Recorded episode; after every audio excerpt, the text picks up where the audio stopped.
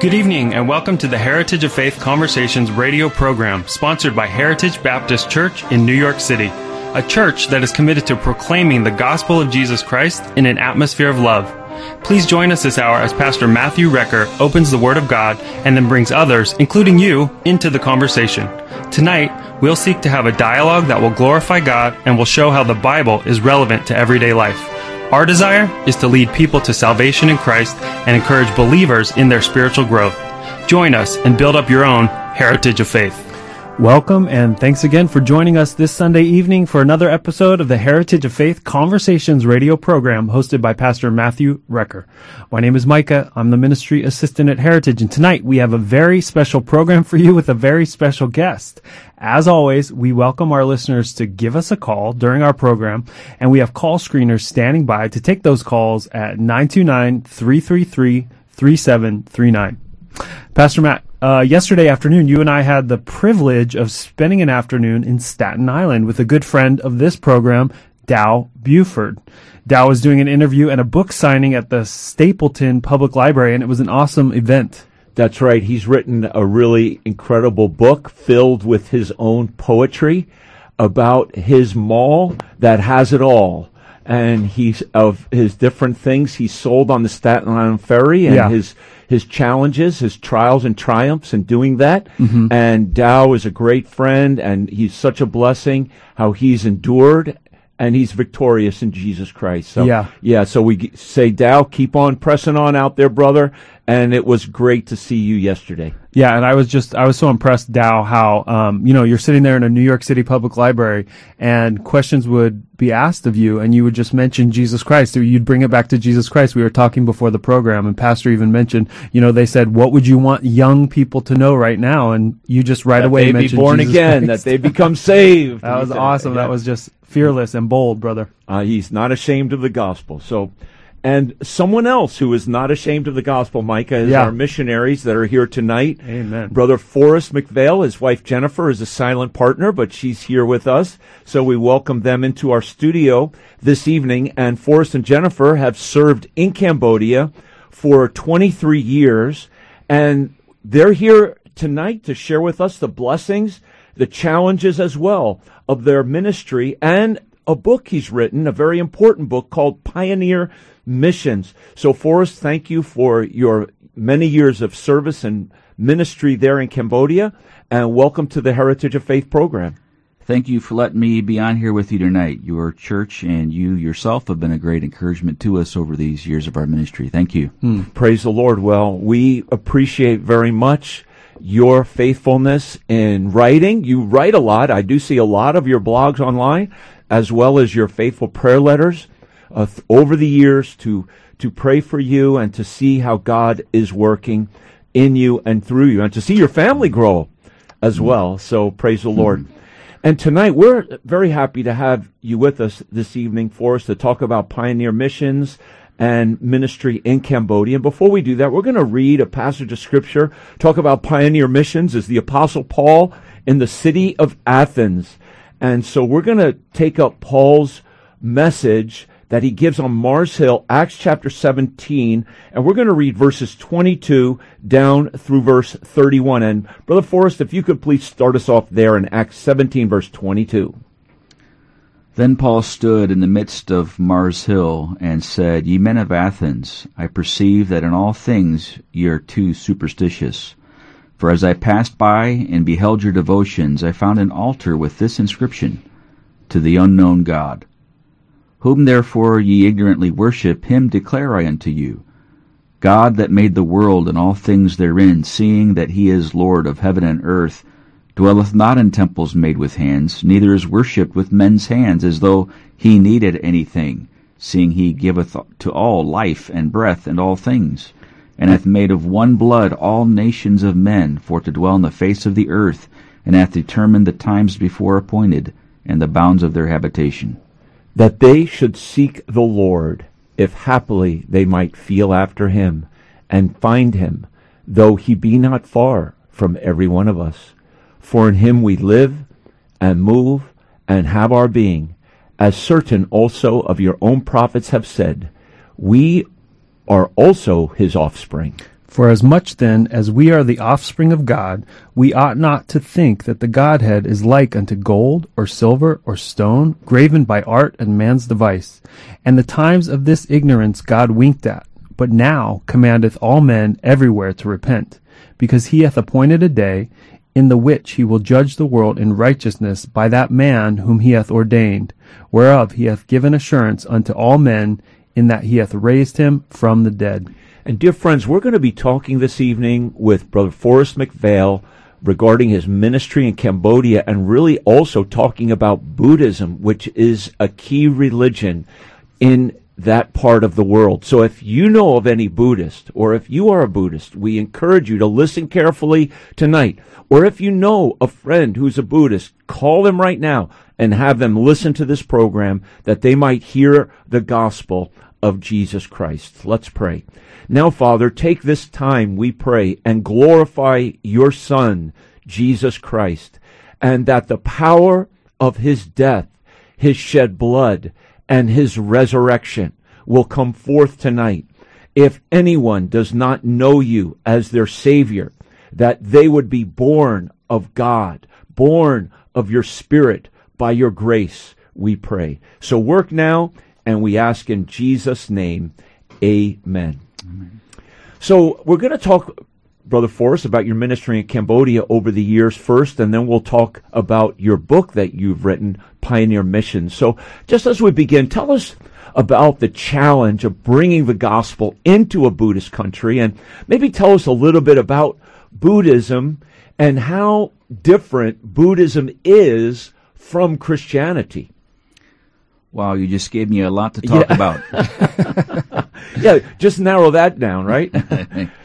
well, we've been involved in church planting missions in Cambodia for 23 years now, and that means we talk to a lot of people about religion, about the gospel, about the Bible, about the Creator God. And as I talk to people, people ask me, "What's the greatest challenge that you have in talking to Buddhists on the on the field there in Cambodia?"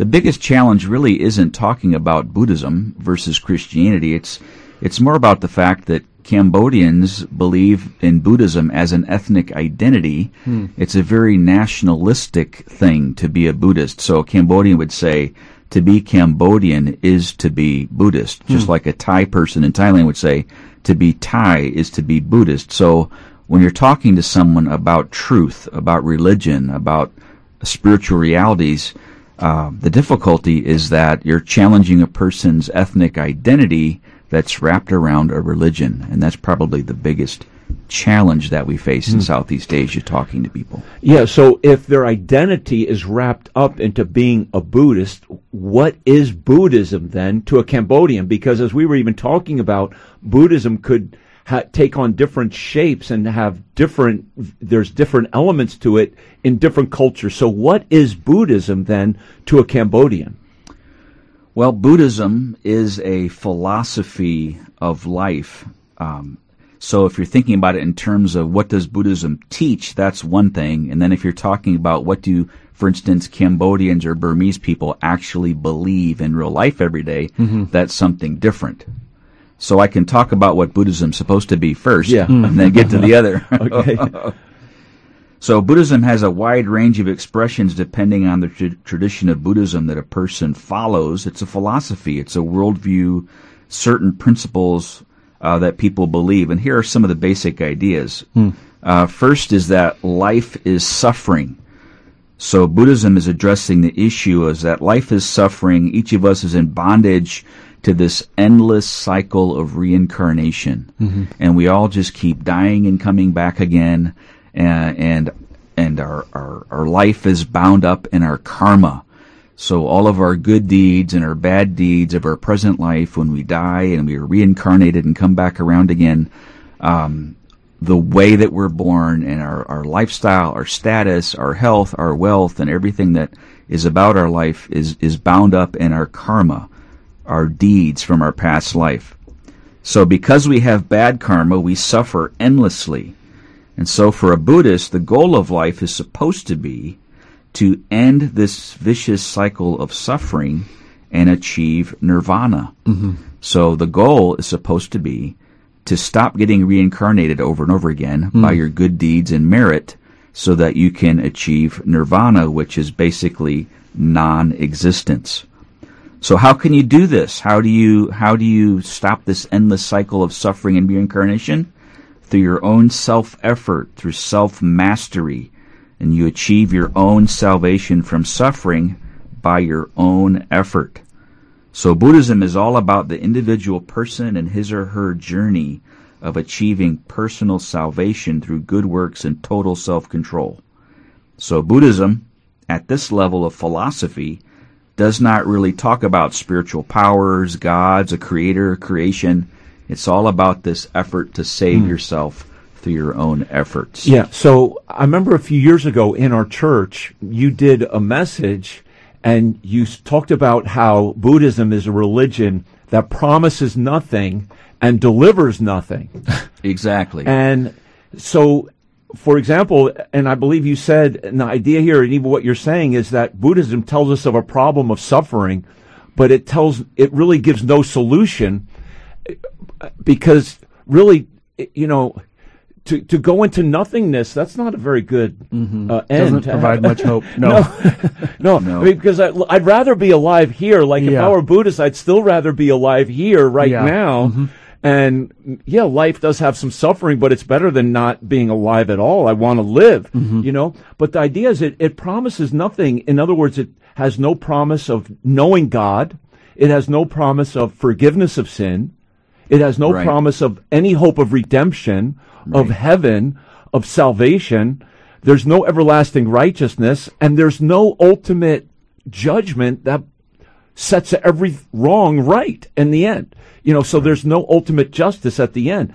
Is is the to me what I I kind of get out of of Buddhism. So right. correct so me this, if I'm wrong. This lack of hope that is Yeah. inherent in Buddhism creates this great big hole. Hmm. So what you find in almost all the Buddhists in Asia that adhere to Buddhism, and especially in Southeast Asia, their Buddhism um, leaves the realm of philosophy and they start mixing in with it all kinds of spirit worship and Hindu gods and ancestor worship, and they mix all of these things in with their Buddhism philosophy because there's no one to pray to. There's no hmm. way, there, there's no. Yeah. one to turn to, to depend upon, to pray Yeah. to, because Buddhism doesn't address any of those things. Hmm. And so because people realize how, how weak and insufficient they are and, and, uh, they don't have any real hope and they're not really thinking about earning salvation because they know they're full of sin and can't be good enough to become a Buddha someday. So what do they do? They live for the here and now and they use Buddhism as kind of a trapping to earn health, wealth, uh, for this life. So it becomes kind of like a prosperity religion instead of actual Buddhism. So why do they burn incense? Why do they put offerings on the altars? Why do they attempt to do good deeds?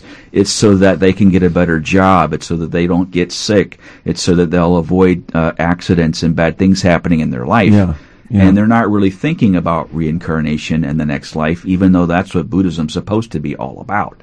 Yeah, and you know, I think too for our Western mind Mm-hmm. is, you know, in our Western mind and a, a Judeo-Christian mindset, we we believe that God is with us. Mm-hmm. Yeah. you know, and that Jesus Christ is our Savior. He's with us, and He'll help us. He'll, he'll actually give us strength. Mm-hmm. Yeah. But Buddha is not a Savior that's with them. He is not like Jesus at all. Right. Right. I So mean, Buddhism he just is a, some that. kind of a guide but he's not there. He's somebody who lived and died, and and he's not ever. Or did it? Uh, yeah, yeah. He went into nirvana, so he's in nothingness. Right, right. So there, that's where ancestor worship comes in. So now, uh, when I'm afraid, uh, when I'm anxious, when I'm grieving, what do I do? I, I talk. To, I talk to the dead. Mm-hmm. I appeal to the ancestors. I mm-hmm. appeal to the spirit, the local spirits and deities, or I might even worship a Hindu god. I go to someone other than I go. I go outside of Buddhist philosophy because Buddhist philosophy just doesn't have answers hmm. mm-hmm. for real life. Yeah, yeah.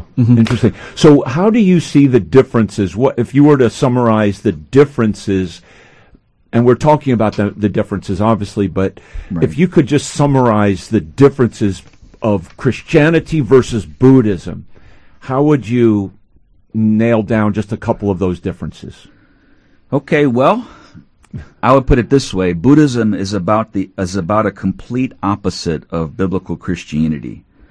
We believe in a one true and living God, the God of creation, the source of all life. We believe that mankind sinned against God our creator and brought and that we ourselves brought sin, suffering, and death into the world. We believe that sin is breaking God's law. It's Mm-hmm. rebellion against the Creator. Mm, yeah. Sin is not just a bad deed against a generic universe out there. Uh, each of us is born into this world condemned in sin. We are accountable to God, our Creator, for our lives, and we're going to be judged by Him, the person of God, our Creator. We cannot save ourselves. There is no amount of good works or merit that we can accumulate or achieve that's going to somehow deliver us from sin and suffering and death. We have to have a Savior, and that Savior is not religion. It's not our own our own merit. Mm-hmm. We believe that God loves mankind and prepared a way of salvation for mankind to be made right with God, a way to have their sin, their guilt, and shame removed so that they could be set free from sin and death, and that way is Jesus Christ. We need Jesus to save us from our sins and deliver us from suffering and death forever. But if you were to listen to a Buddhist monk mm-hmm. Um, waxing eloquent over a, a loudspeaker in Cambodia today, he would literally say to the people listening, no one can save you. There is no savior. It is all up to you. You must save yourself. Wow. That's the exact opposite of mm. Christianity. Yeah, and dear friends, the good news is there is a Savior. His name is the Lord Jesus Christ, as mm-hmm. Brother Forrest just clearly expounded. He's the one who shed his blood and died and rose again. And as we read in Acts chapter 17, God has appointed a day, dear friends, in which he will judge the world in righteousness through Jesus Christ. He is the one who has been ordained of God. And his ordination to be our judge has been proven by his resurrection. He is raised from the dead and he is coming again. So, dear friends, if you're not sure that Jesus is your Savior, call upon him tonight and call us if we can help you. We have some wonderful call screeners, some loving women of God who are here to take your calls tonight at 929 333 3739. We would love to have you call right now at 929 333 3739. Brother Forrest, uh, one of the aspects of Buddhism that you just mentioned was reincarnation, which isn't completely unfamiliar to us in the West. There is some sort of romantic idea of reincarnation on a basic level, at least. But can you explain how reincarnation is actually irreconcilable with the cornerstone doctrine of our faith, which is the resurrection of Jesus Christ, the resurrection of every man to stand before God on that great day of judgment? Good. Well, Jesus Christ is not a Buddha, as some people would try to explain him away. Hmm. The Buddha is said to have had many reincarnations before he finally achieved nirvana mm-hmm. and ceased to exist, or before he was absorbed into the universe, hmm. nirvana. Hmm. Jesus is the eternal Son of God who became man and accomplished salvation for us through his life and death, and then he rose again, returning to heaven from which he came.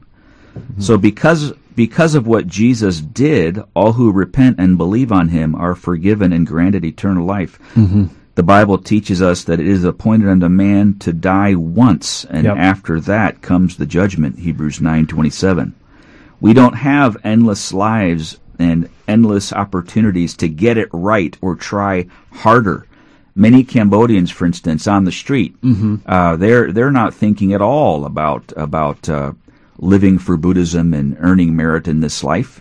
Uh, they're looking at just staying out of enough trouble to have enough good merit to have to be prosperous now, Uh-huh. and that's all they're living for. Uh, because they think I can just be more Buddhist and be a more more righteous person next time around. I'll party this time even because I'll get another chance. Yeah. We don't have that option. We have one life to live, the Bible teaches, and we must be made with God, right, right with God through Jesus while we live. Yeah.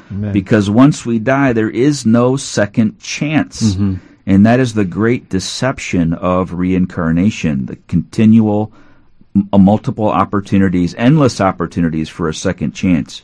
So that is why the proclamation of the gospel is so important. Why belief in Jesus Christ today mm-hmm. is such an important reality because Yeah. we only have one life to live. That's Yes. right. It's appointed unto man once to die. Let me ask you about Genesis 3. I, I can't get away from the serpent's conversation with Eve and how there's some kind of connection with Buddhism there, where the serpent tells Eve, you will not die if you eat of that fruit, and you shall be as God, knowing good and evil. In other words, there will be some kind of enlightenment. Hmm. I don't know if he was promising nirvana of some kind, but promising something through that sin that she couldn't get otherwise, and that she wouldn't die. And I feel like Buddhism is basically telling people you're not going to die. You're going to be reincarnated rather than face Yeah. judgment and death. And that's a lie from the devil. That's right. hmm Yeah, and that's good. And also, Satan was basically pu- putting out that uh, that hook that all false religions or many false religions have done over over the years of mankind's history, and that is uh, uh, giving the the uh, opportunity for man to try to gain inner knowledge that all other people don't have so that they can achieve this wisdom or this enlightenment that's superior to the rest of mankind that they can somehow come to on their own effort and through their own um, accumulation of, of knowledge. Yeah, and we were also talking earlier. If you could maybe explain this, because I thought it was an interesting conversation, and how a Buddhist Eh, who believes in some forms of reincarnation. So, if somebody's been reincarnated and they're wealthy, how would they look at somebody who they view has been reincarnated, and let's say they're blind or they have some kind of deformity? So, how does this actually? Uh, work in actual life with people who are either wealthy or hmm. those who are poor? And how do hmm. they view each other? That's a very, very good question, and it's in the, the practical reality on the ground in Southeast Asia would be this: somebody that's born with with lots of advantages in life and is healthy looks at someone who is not.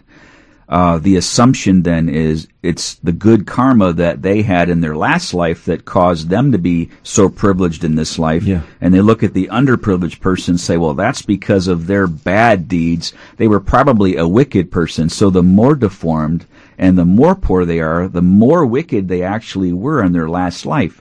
So the, the, the logic there uh, works against a normal feeling of mercy and compassion on those in need because those people have what they deserve. Yeah.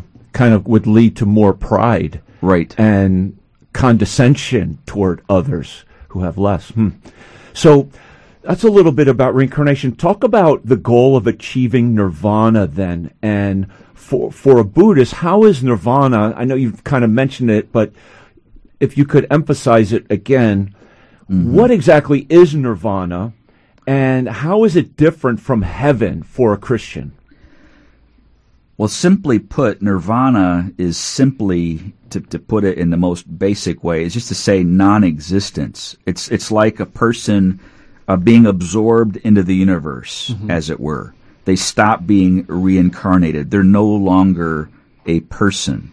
Like I've said, I've, I've never met a Buddhist that actually had this end goal for their daily life. How would they know that? So how do they? What, what's the proof or what's the evidence of reincarnation though? And what's the proof or evidence that anybody has uh-huh. achieved nirvana? If it's nothingness, how do I know that that person is in nothingness? Even, even Siddhartha, the original Buddha. yeah. You know.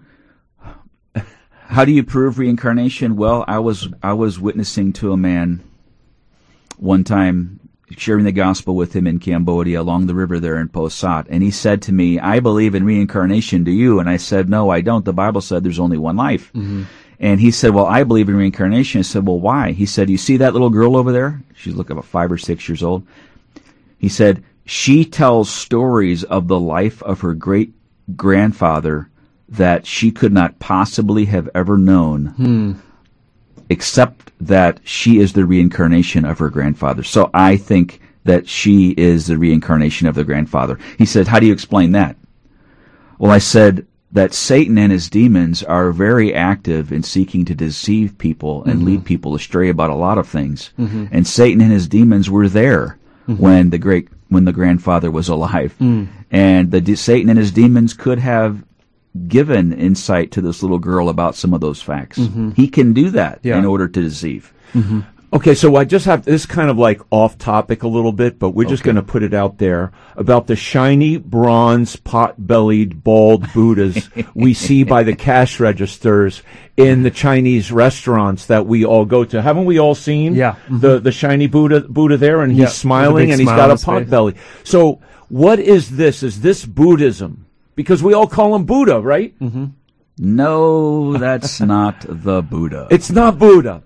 no, that's it's the- not Buddhism. That's the Chinese folk religion, god of prosperity.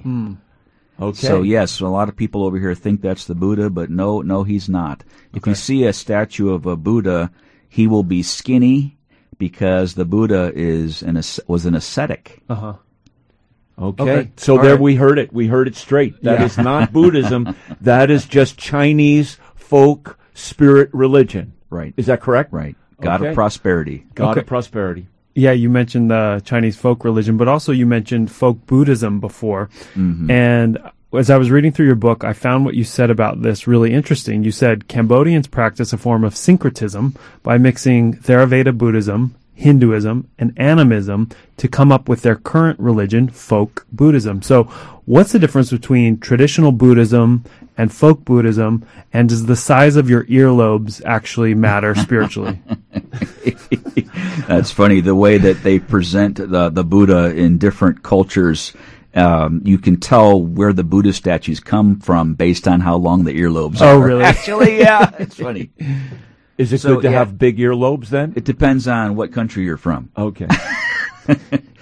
So it's it's more of a difference between philosophical Buddhism, you know, those truths that are supposed to be what Buddhism's for and why people are supposed to hold to Buddhism versus what people actually believe and how it works out in real life. Mm-hmm. The way what people actually believe in real life is folk Buddhism and folk Buddhism in Southeast Asia always means syncretism. It means the mixing in of that Buddhist philosophy because it's mm-hmm. it's totally impractical and is hopeless and doesn't really do anything for anybody. And so mm-hmm. they they fill in the gap by bringing in spirit worship and ancestor worship. Mm-hmm. Um, and other kinds of folk religions, and they mix them all together, even though they might not necessarily be logical or rational ideas mixed together like that. They do that um, and they call that folk Buddhism, which is the kind of Buddhism that people actually adhere to. You also talk about how um, Buddhists have a, a creator-sized hole. They have a hole in their heart, and that Buddhism as a philosophy, because as a philosophy, it doesn't promise God, as we said, it doesn't promise forgiveness of sin. It doesn't promise divine help or, or redemption, eternal redemption. So then, what do they fill that creator-sized hole in their heart with then? So they end up looking to spirits of the dead, whether it be like a the spirit of a general Cambodian general in my in Pursat province in Cambodia where I'm from. There's a great big shrine to the to a dead general. Hmm. If you go into Battambang city down the road from from us, and you come into city, there's a huge idol in the middle of the road, and it's it's a it's a statue to the dead a dead king of Battambang. And so people are worshiping and appealing to the spirit of that dead king. But for many people, it's dead ancestors.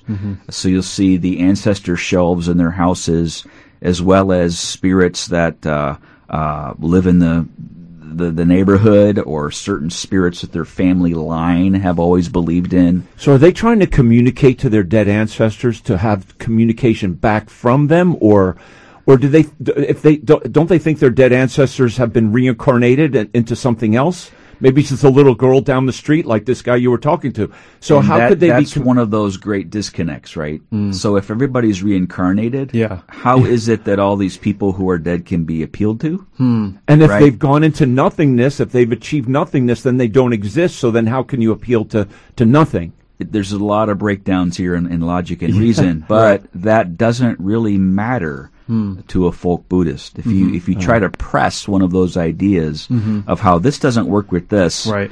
uh, your average person, in my experience, will just say, "Well, I'm not a monk. I'm not one of the one of the more religious leaders, so I don't know how that all works." Mm-hmm. Yeah.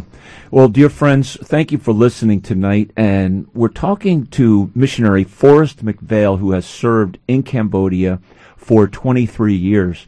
And Buddhism is not an easy religion for the Western mind to understand because it's so vastly different from the, our Judeo-Christian worldview and especially from a Christian, a Christian worldview. But it's important and it's helpful for us to know what they believe so that we can bring the gospel to them and tell them of the Lord Jesus Christ. We began the program and by reading Acts 17. Mm-hmm. One of the reasons we did that is because Paul is clearly demonstrating an understanding of Athenian culture and of their worldview in his presentation of mm. preaching Christ to them. So we're going to talk a little bit about that, but first we're going to play a beautiful song about how Jesus Christ is our Lord, our God, and our all. And dear friends, we want you to give us a call right now at 929-333-3739. Call us right now if we could pray with you about any need. 929-333-3739. Call us now. Jesus, my Lord, my God, my all, hear me, blessed Savior, when I call. Hear me, and from your dwelling place, pour down the riches of your grace. Jesus, my Lord, I do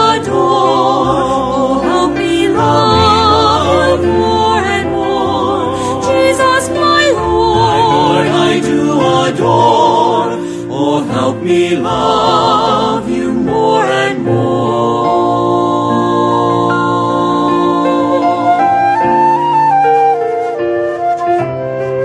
Jesus, too late for you I sought. How can I love you as I ought? And how to praise your matchless fame, the glorious beauty of your my Lord, I do adore. Oh, help me love more and more. Jesus, my Lord, my Lord, I do adore. Oh, help me love you more and more. Jesus, what did you find in me that you have dealt so lovingly?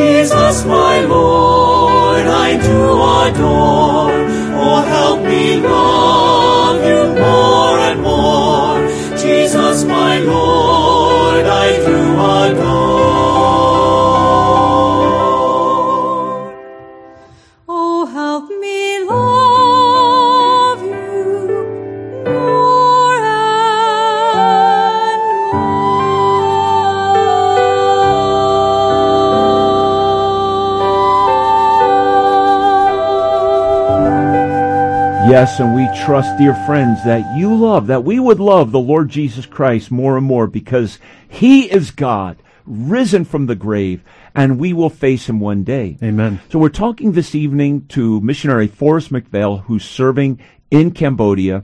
And so, Brother Forrest, what are some of the effective ways in sharing the gospel with Buddhists? What kind of questions open up gospel conversations with a Buddhist? Well, there are certain things that uh, come up all the time when you're talking to a Buddhist in Southeast Asia about religion. For instance, they love to say that all religions are good. They're all teaching you morality. They're all teaching people to do right and have good deeds. So all religions are good. And when they say this, this leads up to a follow-up discussion from me like, is this really true? Some religions teach that you can kill and have violence and rape and pillage people in the name of religion. And is that good? And they say, oh no, that's not, that's not. And so the conversation then begins, uh, no, all religions are not good, then no, no, they're not all equal. Yeah. Well, all religions are good. That sounds like what people say in the middle of Times Square, Micah, right? Yeah. Right. There's not, not a whole lot of difference there. And another one would be, uh, they say, well, uh, I say, well, Buddhism teaches that salvation comes from yourself. You save yourself through your own merit. Hmm. And then I use that as an opportunity to explain the gospel that in Christianity, you cannot save yourself. You're a sinner. You're condemned and there's no amount of good works you can do to save yourself. You need Jesus Christ to save you. So then they say, well, they're Hmm. both saying opposite things. So which one is true? Yeah. Mm-hmm. Yeah. Amen. Forrest, uh, when I was a teenager, one of the most popular bands on the planet was called Nirvana for several years until the lead singer shot himself and died. Um, but even just this last year, Taylor Swift, who's one of the most popular musicians in the country and in the world, actually, she had a song, a number two song on the Billboard charts called Karma. Uh, we were just looking at the lyrics and they're pretty stupid. But what is it about Buddhism that you think, as far as Americans or people in the West, why do you think it's trendy in the West? Well, my opinion is mm-hmm. Yeah. that Buddhism provides a very convenient escape route for people that want to not identify as Christians, mm-hmm. especially people who are coming out of a Christian background and they want to have a form of spirituality. Mm-hmm. They want to have some kind of a mystical, emotional, spiritual kind of experience and identity. Mm-hmm. And Buddhism provides that because here in the West, Buddhism is basically a self-help religion. Mm-hmm. And so you get to define for yourself what that looks like here in the Yeah. West.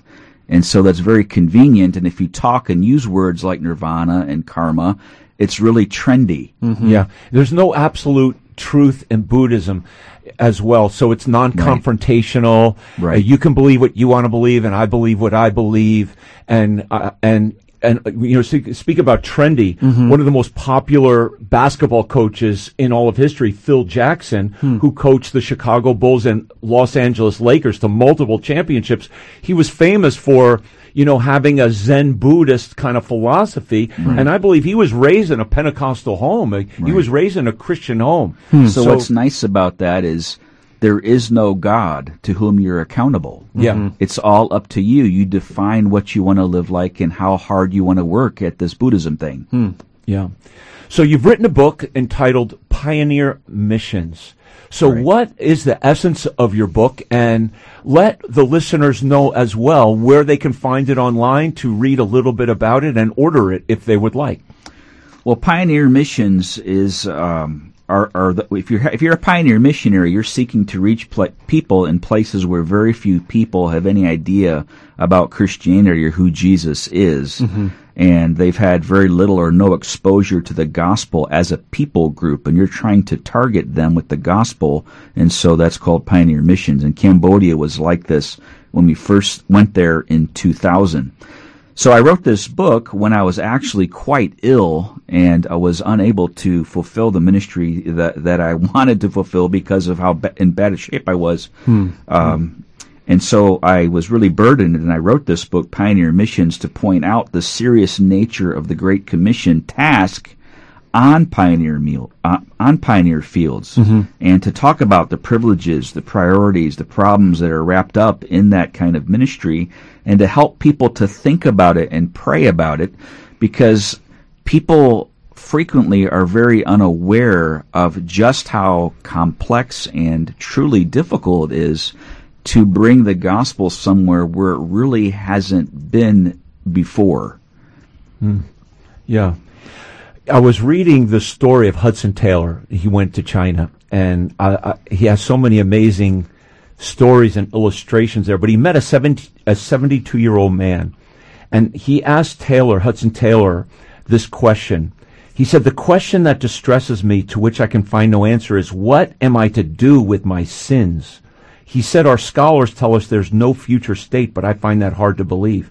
And Taylor answered him directly and he said, do not believe any such thing, for there is an endless future before every one of us. One must either burn forever in hellfire or rejoice in heavenly bliss. Hmm. So he just gave him that God, he gave him the end, hmm. either heaven or hell. And then the man said, well, what can I do? What am I to do with my sins? And then Taylor said this. He said, how easy it would have been it, back in England to say, believe on the Lord Jesus Christ. Here's a man. What am I to do with my sins? Yeah. Believe on the Lord Jesus Christ and you will be saved. But Taylor said this would have had no meaning to him. He had never heard the words of Jesus Christ, nor would, Right. th- uh, nor would have his name had any sense of impact upon him. So I guess that's the idea of pioneer missions. So how do you begin to present the gospel in that sense of in pioneer missions to stimulate that further discussion?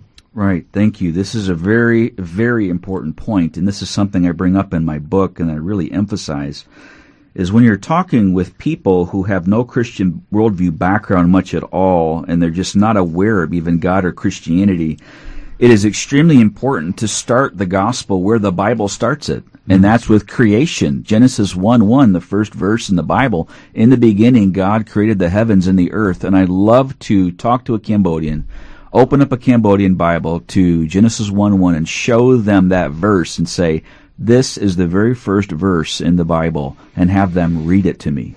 And then say to them, I am here to explain to you that this is the God that you need to know, the God who created you. Because if people don't know who God is, their creator, they can't understand what sin is. They won't know their need of mm-hmm. salvation, mm-hmm. and they won't be able to understand the need for Jesus to come and die on the cross for their sins, and they won't understand the value of the cross. Yeah. So here, if if somebody knows all this background about Christianity and truth, they already believe the Bible, they already believe in the Creator, they already understand sin, they already know who Jesus is. Well, your starting point in the conversation about the gospel is much further down the road Yeah. than it would be for somebody who's basically a blank slate. Yeah, I'm interested also in this matter of suffering, that mm-hmm. life is suffering for a Buddhist. Okay, so mm-hmm. we, we believe there's suffering in this life, but we also have an answer for why there is suffering. And we would say it's because of sin and that Christ came to suffer, to deliver us from the suffering, ultimately, you know? Right, so right. he did the ultimate act of suffering to deliver us from sin and death. So, what, how does a Buddhist respond to that? Li- yes, there is suffering in life, but the reason for this suffering is because of sin. How how would a Buddhist kind of respond to that? Well, that that emphasis on where suffering comes from is very important for us when we're giving the gospel to people. That suffering entered into this perfect world that God made because of mankind and because of mankind's decisions to rebel against God, and so that's where sin, suffering, and death come from. But when we talk about Jesus dying on the cross to save us from sin and suffering and death, mm-hmm. and Jesus suffering on our behalf on the cross, that's very hard for Cambodian Buddhists because, or just Buddhists in general, because salvation or achieving nirvana for a Buddhist is supposed to be all about your personal karma, your own merit. Mm-hmm. So for Jesus to die on our behalf and to pay for our sin seems to be unjust to a Buddhist. Mm. When in truth, it's the ultimate justice because God himself chose to bear and pay for our sins and he's the one to whom we've sinned against. Yeah, yeah. Right. So, how do they get your book, Pioneer Missions, written by missionary Forrest McPhail? And if you're interested in this, uh, where do they find your book, uh, Forrest? Well, you can find it on Kindle, on Amazon.com. You, it's the digital version Kindle, but you can also get a printed copy as well there. and it's entitled Pioneer Missions Forrest McPhail, M C P H A I L is how we spell that name. Yeah, and I ordered that on Amazon, and it came the very next day. Yeah. um, one thing you do, Brother Forrest, in your book is you talk about the difficulties of pioneer missions, um, but then you balance that by saying there's such so much blessing with pioneer missions. But what you know are some of the discouragements that you see missionaries in these kind of mission fields face? Well, the blessing of it is there is nothing better in this world than talking to someone and you realize they don't know anything about God or about Jesus Christ at all, and you have the opportunity to introduce them to God. Mm-hmm. That is awesome. Yeah, awesome. And then to know that and to be able to do that in their language that God gave you the grace to learn Mm-hmm. and to speak that in your second language Yeah. to them, wow, that is just a tremendous privilege. But discouragements there are. Um, it is slow. People, because they don't have that background or that, that grid to work off of, uh, with understanding of the gospel, it takes time. It takes lots of opportunities of uh, explaining truth to them and helping them to understand so they get to the point where they can grasp what does this all mean so that they can repent and believe on Jesus Christ. And then when people do believe, Mm-hmm. they stand out so starkly. They Yeah. they cannot hide. There are mm-hmm. so few believers, mm-hmm. and and in a situation like folk Buddhist Southeast Asia, where everything in life is wrapped around religion, mm. you suddenly can't burn incense to the ancestors anymore. You you can't be involved in idolatrous worship anymore. You suddenly have to be different from everyone else. And there are so few Christians that you can actually draw strength from uh, because their believers are so few. So it really is hard, and so because of that, uh, the young Christians they struggle. And do Christians have a difficult time, let's say, breaking away from traditions of marriage, traditions at of funerals? Because obviously they would be religious events as well as social events, and they would bring their religion into it. Have Christians struggled with making a clear break and maybe facing family embarrassments and that kind of thing? Well, we found that when people understand the gospel and they repent, meaning they're turning from idolatry to Jesus Christ, uh, they make the break, and it's and it's clear. I mean, they stop. They'll take they'll take the idols out of their house. They'll take the altars out, smash them, burn them. Uh, they they've made a very clear demarcation Yeah. about that, and uh, they don't mess around. Most most if they've heard the gospel as it is in truth and have believed it, uh, th- they they they turn from it. Dear friends, we encourage you to come to Jesus Christ. Yes. Peter says this in 1 Peter chapter 3 verse 18, for Christ also hath once suffered for sins, the just for the unjust, that he might bring us to God. That's why Christ died, so that he will bring you to God. God loves you, dear friends, and he mm. wants you in his heaven one day. But you must put your faith and trust in the one who suffered for you. Mm. If you need help, prayer tonight, call us at 929-333-3739. Brother Forrest, another thing you write about in your book is pitfalls. You, the quite a few pitfalls in pioneer missions, including what you call a social work paradigm of ministry, often leading to what is known as rice Christians. So I know it's a big topic, and we only have a few minutes left. But can you briefly describe this paradigm and why you believe it does not work? Well, the quick the quick version. Yeah. I think it's a huge mistake when we marry social work to evangelism. Mm-hmm. Okay. And what I mean by that is not that missionaries and Christians can't do good deeds and do good works in other places and meet needs. Right. But it's about how you do it. Hmm. For instance, you can have a medical missions team, for instance, and you can do clinics and, and meet huge physical needs for people and mm-hmm. just be a huge blessing to them. Yeah. But some medical missionaries, while they're doing that, they're asking the people who are getting the care, do you want to become a Christian? Mm-hmm.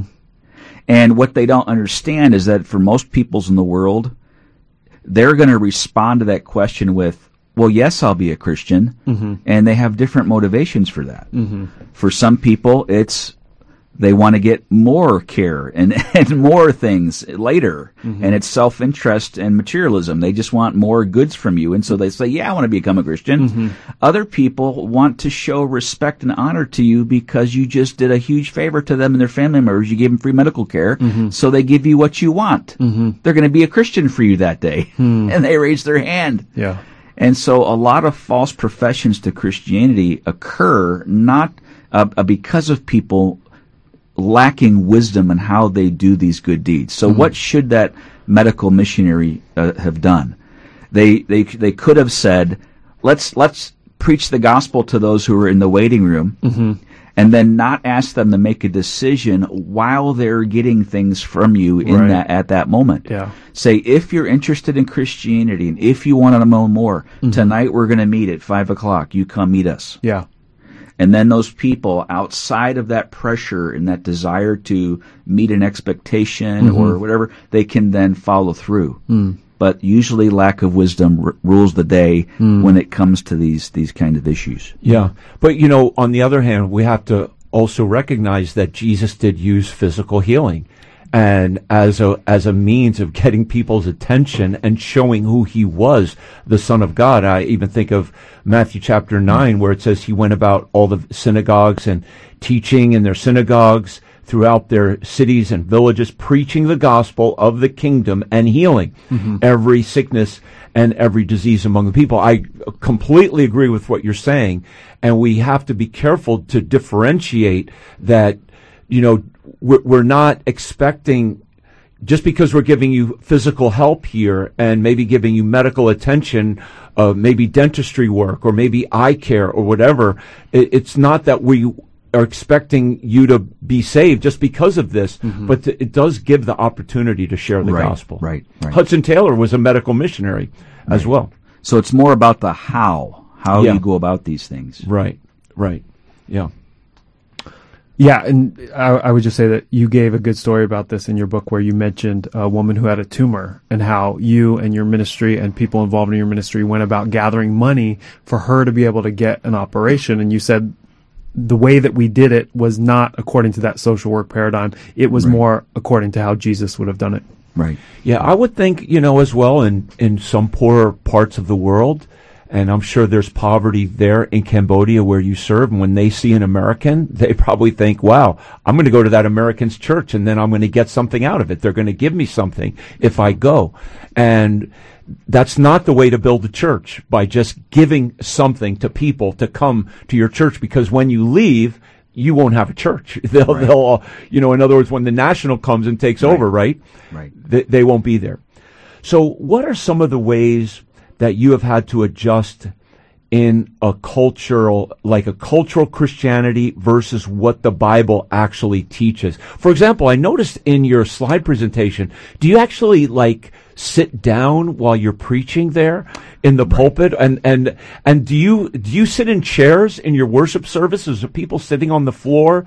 Or, Right. and I know that's a very minor thing in a way, but it's definitely a cultural difference. So what are some of the cultural adjustments you've made in ministry in Cambodia? Right. So in cross cultural missions, you have to ask yourself constantly, what does the Bible actually say? What does God actually expect of his people versus what have I come to know as the norms from my own experiences? Mm-hmm. yeah. And some of those things come down to things like time of services. Mm-hmm. How often do you meet? Whether you sit in chairs or you sit on the floor like we do in Cambodia because that's more respectful, mm. especially in the provincial area where we are. Um, To sit on the on the floor is more respectful. because you you you uh, want to lower show place. respect by taking your shoes off Yeah. and entering the place where you're going to have worship and bowing down more in worship. Uh, for instance, in Cambodia, you can't have people who are older than you or more respected than you uh, lower than you. So you all have to be seated Physically lower. physically the same, so that you're you're not above anybody who's supposed to be respected. There are all these different things. You can't have the bottom of your feet pointing at people when you're seated on the floor. Uh, all of those uh, things and many more like them are things. Wow, you I have to bet you I think would through. offend a lot of people if I went there. You'd have to really help me out. uh, j- so we only have a couple minutes left, I believe. But tell us about Acts two forty two, and how this speaks of the essential elements and simplicity of ministry in the early church. I love Acts 2:42 because it tells us about the four basic activities of the local church and how they gathered together for the taking of, of uh, the the apostles' doctrine, for the breaking of bread and prayer and spiritual fellowship, and how that's all that's needed for a Bible believing church is to be busy about those four basic activities, and everything else might be helpful, but isn't those basic things that God expects of His people. Thank you, Forrest. God bless you. Thank you, Jenna, for being here tonight. Micah, close us off this evening. Well, I just am so convicted by what you guys do on the missions field, and I just thank you for your service. It is amazing. And if you heard anything you want to know more about tonight, look at our church website, hbcnyc.org, and come visit us at Heritage Baptist Church. Thank you, Micah. Good night, everyone. Thank you. Thank you for tuning in to the Heritage of Faith Conversations radio program. To find out more about Heritage Baptist Church and our service times and locations, visit our website at hbcnyc.org. We stream multiple services online each week, including 11 a.m. Sunday mornings and 7.15 p.m. Wednesday nights. All are welcome, and you can find links to participate in our services on our website, hbcnyc.org. And join us again next Sunday at 6 p.m. for another Heritage of Faith conversation sponsored by Heritage Baptist Church.